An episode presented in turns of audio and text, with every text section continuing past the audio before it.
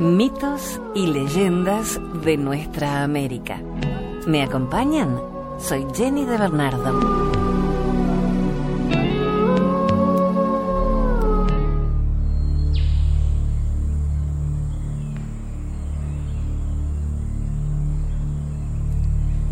La gente de la Tierra, leyendas sobre el origen de la raza mapuche. Las abuelas de las tribus mapuches cuentan cómo se formó la gente de la Tierra, sus cualidades más notables, la fuerza y la astucia. Dicen que las heredaron del puma y de los zorros de la siguiente manera. Hace muchos años, un indio convidó a sus hijos, niña y niño, a subir a la montaña a recoger piñones. Aunque los niños eran de corta edad, podían ayudar metiéndose en lugares estrechos o bajando a las quebradas para juntar el fruto que durante el invierno les serviría de alimento. Partieron con sacos y canastos, arriando un par de guanacos para cargarlos con la cosecha. Todavía no se dejaban caer las lluvias, aunque el otoño comenzaba. Los días habían estado calurosos, y mientras subían a la montaña, escuchaban el estallido de los piñones en lo alto de las araucarias, lanzando por el aire su carga de sabrosas semillas.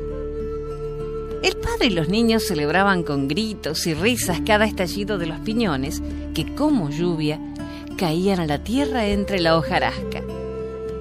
La cosecha será muy buena con este tiempo seco, celebró el padre estaremos varios días por allá arriba en el gran bosque. Y contó a los niños que los piñones eran regalo de los espíritus protectores. Lo mismo que las fresas silvestres, las papas, las avellanas y la deliciosa murta, que además de ser una planta linda de mirar, carece de espinas. En el gran bosque buscaron un lugar donde dormir y luego se pusieron a recoger piñones que ese año se habían dado especialmente grandes y de cáscara firme y dorada. Y estaban en medio de su tarea cuando de pronto el tiempo cambió. Sopló el viento norte, los nubarrones aparecieron unos más negros que otros por detrás de los cerros, como si alguien los fabricara sin cesar y aunque el padre y los niños se apresuraron a llenar sus sacos y canastos para descender luego al valle, el temporal los sorprendió en plena cordillera. Al poco rato, los riachuelos se transformaron en torrentes y los ríos en grandes avenidas. El hacedor de lluvias montado en sus nubarrones hizo caer un verdadero diluvio. Vamos a refugiarnos en una roca alta, dijo el padre, indicando un enorme peñasco que sobresalía como una plataforma sobre la quebrada. Ayudó a los niños a trepar, pero ni él ni los guanacos cargados de frutos alcanzaron a subir. Y un torrente los arrastró en sus aguas, que retumbaban con todas las voces desatadas de la montaña. Los niños lloraron a gritos abrazados sobre la roca al ver desaparecer a su padre y a la pareja de guanacos que criaron desde pequeños. Pero sus llantos no hacían sino aumentar la furia de las aguas. El hacedor de lluvias reía con largos truenos y dejaba caer culebrillas relampagueantes para iluminar el desastre. Espectáculo de los pueblos arrasados y de los hombres y animales que se ahogaban parecía producirle una gran felicidad. Pasaron muchas horas, tal vez días, y los indiecitos se sintieron condenados a morir de hambre y frío en su refugio. La tempestad aumentaba a ratos y luego decaía, solo para cobrar nueva fuerza valles empezaron a inundarse y casi toda la gente murió. Cuando los indiecitos ya desfallecían, pensando que el torrente se los iba a llevar también, algo chocó fuerte contra la roca. Como estaba muy oscuro, no podían saber qué era y tuvieron aún más miedo al oír que aquello crujía y raspaba la piedra como una garra gigantesca. A la luz de los relámpagos, se dieron cuenta de que se trataba de las ramas de un árbol, un inmenso coihue centenario descuajado por el temporal que se atajó en la roca al venir aguas abajo. Los niños, acostumbrados a atravesar los ríos en canoas y leños, no dudaron en subir a aquel navío arbóreo que elevaba sus ramas como mástiles y cuyo tronco se veía ancho y largo como un puente. Se refugiaron entre el ramaje para protegerse de la lluvia justo a tiempo. El árbol continuó aguas abajo con su nueva carga. Traía ya otros seres a bordo. Los niños descubrieron entre las hojas no solo nidos con sus huevos, sino a numerosos animalitos que se habían agarrado a los ramajes. Conejos, cururos y hasta una culebra temblaban amansados por el miedo junto a los pequeños indios. Hasta el día siguiente, cuando aclaró un poco, no descubrieron que en el árbol también iban un puma y una zorra de las llamadas chillas por su modo de aullar. Estoy hostigado con la carne de conejo, insinuó el puma cuando vio a los niños. Creo que debes seguir hostigando, como yo de los cururos, contestó la chilla con una sonrisa maliciosa. ¿Qué piensas? Dime. Se asombró el puma entrecerrando los ojos. Tenemos fama de sanguinarios, amigos. Creo que esos niños se han salvado por algún favor de las estrellas. Y ha llegado el momento en que nosotros subamos de categoría. ¿Qué te propones? preguntó el puma. Me propongo y te propongo que los cuidemos y creyemos y que sean nuestros hijos respondió la chilla irguiendo la cabeza. Pero, ¿cómo puede ser eso? rugió el puma escandalizado. La chilla, que acababa de perder su camada de zorritos en la inundación, contestó, Yo les daré la leche que ya no tomarán mis pequeños, y tú les enseñarás como a tus cachorros a ser los más fuertes y valientes de la tierra los más orgullosos que jamás se entregan. El puma meditó un rato agitando su cola. Con mi leche les transmitiré mi inteligencia y mi astucia, dijo la zorra. Es nuestra oportunidad. Y empezó a acercarse lentamente a los niños, deteniéndose cuando ellos abrían demasiado los ojos o lanzaban un grito de miedo se restregó contra sus piernas y luego se echó al suelo mostrando que tenía abundante leche. Luego se aproximó el puma con mayores cuidados, sintiendo que ya era famoso por esta acción.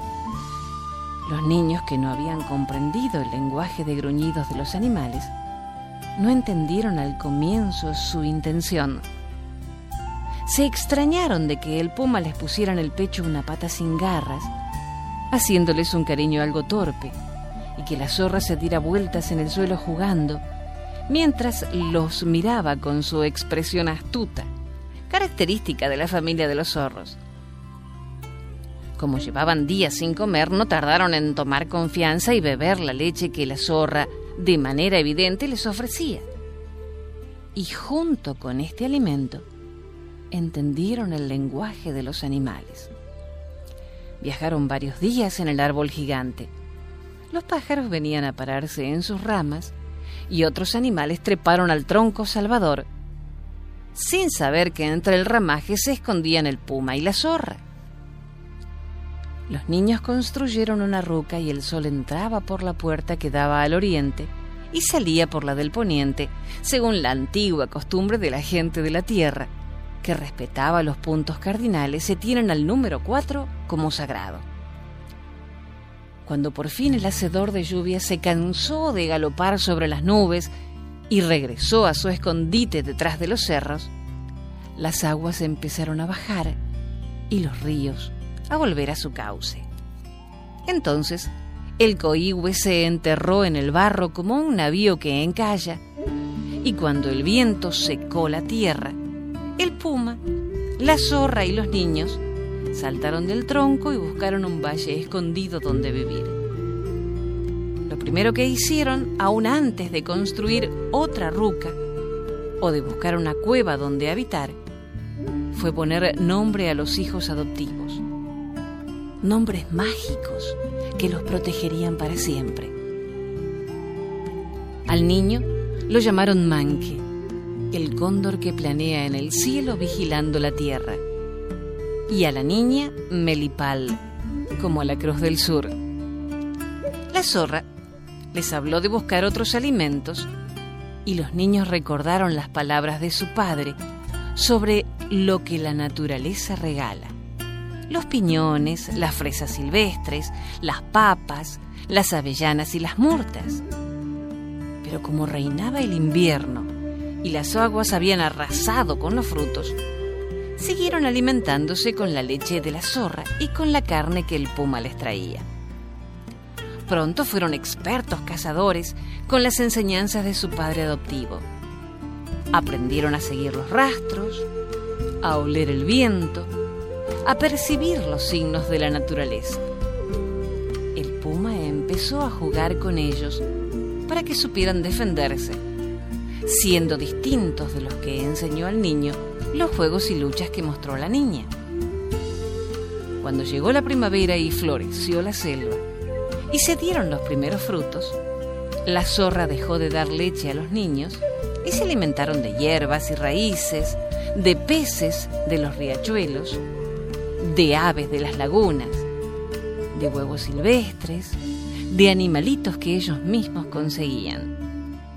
La zorra les enseñó todas sus mañas, como atraer a los gansos curiosos revolcándose en el suelo y moviendo las patas, cómo poner trampas y redes, imitar cantos, en fin, el arte refinado de cazar para comer. Además, les dieron lecciones más importantes que Melipal y Manque nunca olvidaron. Hay que sonreír siempre como lo hago yo, les advirtió la zorra una noche que reposaban junto al fuego. Es muy importante la cara sobre todo si estamos delante del enemigo. Tú sonríes demasiado, interrumpió el puma. Es preferible una expresión indiferente. Así no saben lo que pensamos. Pero cuando uno tiene que atacar, la furia debe brillar en los ojos y en todo el cuerpo. Otras veces se necesita el silencio y preparar cada músculo para sorprender al enemigo así. Y mostró la actitud en acecho. Y mientras el puma les dio clases sobre las tácticas de guerra, la zorra le enseñó las astucias de la diplomacia. Cuando estuvieron bien entrenados para el enemigo, Melipal preguntó un día, ¿y no tendremos amigos también? Los dos animales preocupados más de la defensa, según la ley de la selva del sur, se miraron sorprendidos. Amigos, dijeron a coro. Los niños se pusieron a reír al ver sus expresiones. A la zorra se le enchuecó la risa y al puma se le pusieron ojos de pescado. Son importantes los amigos también en la guerra, declaró Manque. Hay que confiar en alguien y tener aliados. Supongo que no viviremos en guerra siempre, añadió Melipal. El puma consideró que había que pensar lo de los amigos y se alejó por el bosque en busca de un arroyuelo. El correr del agua mueve mis pensamientos, dijo. La zorra, en cambio, empezó a darse vueltas para pillarse la cola donde le picaba una pulga, y eso también le removió los sesos. Al final de la tarde los niños escucharon los consejos de sus padres adoptivos. Hay que oler bien a los recién conocidos antes de llamarlos amigos, dijo el puma. El olfato no engaña. Conviene más oír que contar nuestros secretos, agregó la zorra. Si nosotros somos verdaderos, ningún mentiroso nos engañará, sentenció el puma. Cuidado con ese deseo de escondernos de nosotros mismos que a veces nos domina. El olor de la mentira es fuerte y desagradable, exclamó la zorra. Aunque el mentiroso se adorne y disimule, su engaño aparecerá en cada movimiento y gesto que haga. No es un olor del cuerpo, sino del alma, explicó el puma, viendo la expresión de los niños. Los amigos son como hermanos, ni más arriba ni más abajo que nosotros, advirtió la zorra. La verdadera igualdad solo se consigue en el amor de los amigos, concluyó el puma, dando un suspiro por lo mucho que había pensado. Ahora conocemos la guerra y la paz, dijo Manque, y podemos salir del valle a buscar a otros niños como nosotros. Parece que ha llegado la hora de despedirnos, murmuró la zorra con tristeza. Resolvieron esperar la luz de pleno día para un momento tan importante.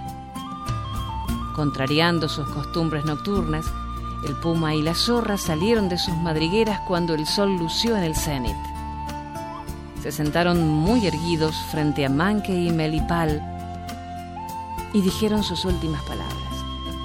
De ahora en adelante ustedes son la gente de la tierra, los mapuches que llevan en su sangre la fuerza y la valentía del puma. Este es un pacto para siempre entre la raza de ustedes y la mía, dijo el puma. Enseguida habló la zorra. También llevan en su sangre la astucia de los zorros. Los hijos de ustedes nos mirarán con simpatía, porque en cada uno de ellos la leche que les di gritará que fui su madre. Melipal y Manque abrazaron a sus padres adoptivos y ellos lamieron sus caras y sus manos como última despedida. Tuvieron que caminar mucho para encontrar valles fértiles donde algunos niños y niñas vivían, también salvados de las aguas por otros animales. Cuentan que a los de las islas los libraron de ahogarse los delfines. De esta manera se volvieron a fumar las tribus y los mapuches fueron la gente más valiente y astuta y nadie los pudo vencer jamás en la guerra. De padres a hijos se transmitieron la historia hasta que se transformó en leyenda y ellos saben que descienden de los pumas y los zorros.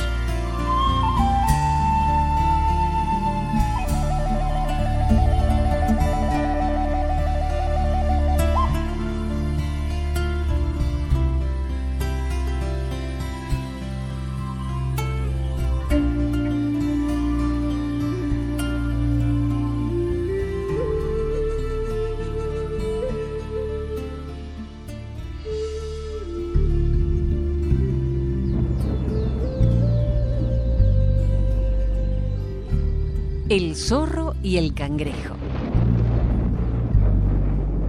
Hace muchos años de esto, había un zorro viejo y muy diablo que siempre ganaba las apuestas que hacía. Una tarde, por el puro gusto de vanagloriarse de su astucia, pensó, buscaré a alguien para hacer una apuesta y estoy seguro de que ganaré, como siempre. Se fue corriendo por el bosque preguntándose con quién podría competir. Al primero que encontró fue a un cucaracho, pero el bicho ni siquiera lo escuchó, metiéndose rápido bajo la hojarasca. Enseguida se topó con el sapo, pero este, que sabía todas las maldades y pillerías del zorro, tampoco quiso apostar con él. Muy enojado al ver que ninguno de aquellos pequeñuelos aceptaba competir, llegó hasta la orilla del mar. Se sentó en la playa y de pronto surgió de la arena un pequeño cangrejo. Al zorro le hizo gracia que caminara para atrás y de inmediato decidió apostar con él, seguro de su ganancia. ¿Quieres apostar conmigo quién llega primero a la punta de aquel cerro? Y el zorro le señalaba un monte de regular tamaño. Bueno, acepto, contestó el cangrejo, sin hacerse rogar ni por un segundo. Te doy ventaja, añadió. Tú partirás primero. Se pusieron en línea y partieron. Dice que el zorro iba riéndose de la tontería del inocente bicho. Durante un buen rato, el zorro se adelantó con la cola arrastrando casi el suelo. Vez en cuando se daba vuelta por si divisaba a su competidor, aunque estaba seguro de que apenas habría avanzado con su torpe manera de ir retrocediendo. ¡Ja! Ese no levanta ni polvo, comentó riendo. Y continuó trepando muy calmado. Al borde del sendero había murtas y otras frutas y se dispuso a refrescarse. Así pasó un buen rato. Más allá encontró un nido de pájaros con huevitos y se detuvo a comérselos. Pobre cangrejo, jamás me alcanzará, murmuró mirando hacia lo lejos. Como le diera sed, bajó una quebrada y tomó una gran cantidad de agua fresca. Al subir, volvió a mirar si venía el cangrejo y divisó allá muy atrás algo que se movía. ¡Qué tonto es el pobre río! Una risita rara le hizo eco. Pero como no viera a nadie, siguió trepando hasta la cumbre del cerro. Aquí voy a esperar que llegue ese cangrejo presumido que se atrevió a hacer una apuesta conmigo, dijo el zorro. Desde atrás, una voz lo sorprendió. Vaya, amigo, ¿cuánto te has demorado? Me llegué a quedar dormido esperándote. Zorro se dio vuelta electrizado y vio a sus pies al cangrejo. ¿Cómo? ¿Cómo? ¿No fui yo el que llegó primero? exclamó. No, compañero. Mientras tú comías murta y saqueabas un nido y tomabas agua, yo corría y te iba pasando. Así gané la apuesta. Y el cangrejo parado en sus patitas agitaba feliz sus tenazas. Zorro se hubiera fijado, habría visto que en esas tenazas se enredaron unos pelos suyos de los que tenía en la cola pero estaba demasiado sorprendido para poner atención en otra cosa. Es verdad que me entretuve en el camino, confesó muy compungido. Mira, hermano, yo tenía mucha hambre y sed. Creo que la apuesta no vale si uno de los apostadores está en malas condiciones. Hagamos otra apuesta, ahora de bajada, esa roca que está a la orilla del mar. Acepto, dijo el cangrejo con voz segura, pero déjame descansar un rato porque fue demasiado lo que me apuré. Se sentó a esperar el zorro que el cangrejo echara su siesta. Al rato despertó el de las tenazas y anunció que estaba listo. Partió el zorro sin notar lo que llevaba prendido a la cola. Esta vez corrió sin pararse a comer murtas, ni robar nidos, ni tomar agua, ni siquiera miraba para atrás. Esta vez sí que ganaré, iba diciéndose, pero cuando el zorro se sentó en la roca en medio del mar, el cangrejo saltando de la cola lo increpó. Nunca creí que te demoraras tanto. Se nota que estás viejo. Pensé que te habías perdido. Zorro se enfureció al ver que el pequeño cangrejo le había vuelto a ganar. Yo llegué primero, alegó. No hagas trampas, amigo. Hace rato que te estoy esperando y debes reconocer ante todas las criaturas de la selva y del mar que yo soy el ganador. No lo permito, oyó el zorro mostrando los dientes, mejor dicho, los que le faltaban. En eso sintió un feroz picotón del cangrejo que lo hizo dar un brinco con tan mala suerte que cayó de cabezas al mar. Y mientras el zorro pataleaba tragando agua amarga, el cangrejo volvió a esconderse entre la arena, satisfecho de haber sido por una vez más astuto que el zorro.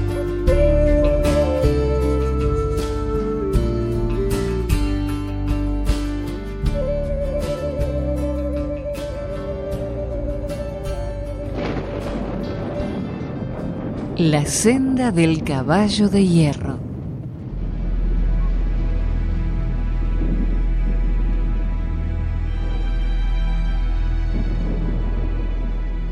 Maldigo el futuro. Hace cinco lunas, el hechicero de mi tribu, los Luna Rayada de Sangre, de la casta Arapaho, nos reunió a los más jóvenes junto al fuego y nos explicó que había tenido una visión. Con lágrimas en los ojos, Búho Sabio nos contó que cuando pasen muchas lunas, tendremos que abandonar el campamento y remontando el río, marchar a tierras inhóspitas y desconocidas, pero que pronto se transformarán en un vergel, según los augurios, con campos de cultivo y casa suficiente para vivir por muchos años. Todos callamos, pero yo no pude contenerme y le pregunté, ¿por qué búho sabio? A lo que respondió, este campamento se ha quedado viejo, los pastos están agotados y llevamos 12 años que la cosecha no es la apetecida. El Gran Consejo así lo decidirá en breve. No se pueden renovar los pastos, reformar los tipis. Tan solo esos son los motivos, le repliqué. Hay más, pero demos un paseo hasta la orilla del río y te lo explicaré, me respondió apartándome de los demás. Cruzamos el bosque. Él, aunque mucho más viejo, caminaba con agilidad pero yo resbalaba y caía continuamente y maldecía y escupía al suelo sin parar. Al llegar al río, donde se encuentra el lugar sagrado, sin parar, mi maestro se dio la vuelta y emprendió el camino de regreso. No me has enseñado nada, maestro, le increpé y volví a caer. Mientras me levantaba me contestó, Intento enseñarte cómo lidiar con los errores de la vida, chiquillo atolondrado. Pero tú no quieres aprender. ¿Y cómo se lidia con ellos, hechicero? Le pregunté. ¿Cómo deberías lidiar con tus caídas? En vez de maldecir el lugar donde caíste, deberías buscar aquello que te hizo resbalar. Lo que me hacía resbalar continuamente era el rocío de la noche. Esa noche que comencé a aprender de mis errores y cómo superarlos. Entonces, Búho Sabio me contó el motivo principal de nuestro futuro éxodo. Me dijo que ya estaba en condiciones de entenderlo. Y me relató que el gran hombre blanco había decidido construir la senda del caballo de hierro sobre nuestro campamento y que era ineludible nuestra marcha, porque además, según su visión, el Consejo recibiría a cambio la propiedad de mucho terreno en esa zona lejana e inhóspita. No importa entonces, dije yo, ese terreno se cultivará y dará de comer a mi pueblo y habrá grandes cosechas. ¿Dicen eso los augurios, hechicero? Un silencio sepulcral me heló la sangre y vi la silueta de un búho cruzar el cielo estrellado. No he vuelto a ver más a mi maestro. Poco tiempo después se comentó que lo habían secuestrado y sacrificado a los paunis, hombres cuernos pero nunca se encontró su cuerpo. Y muchas veces tengo la sensación de que está a mi alrededor, impidiendo que vuelva a resbalar. Pero eso no evita que maldiga el futuro, porque sin mi maestro, y tal y como actúa últimamente el Gran Consejo, no sé lo que le deparará a mi pueblo. Poco tiempo después, se comentó que lo habían secuestrado y sacrificado los ponis, hombres cuerno.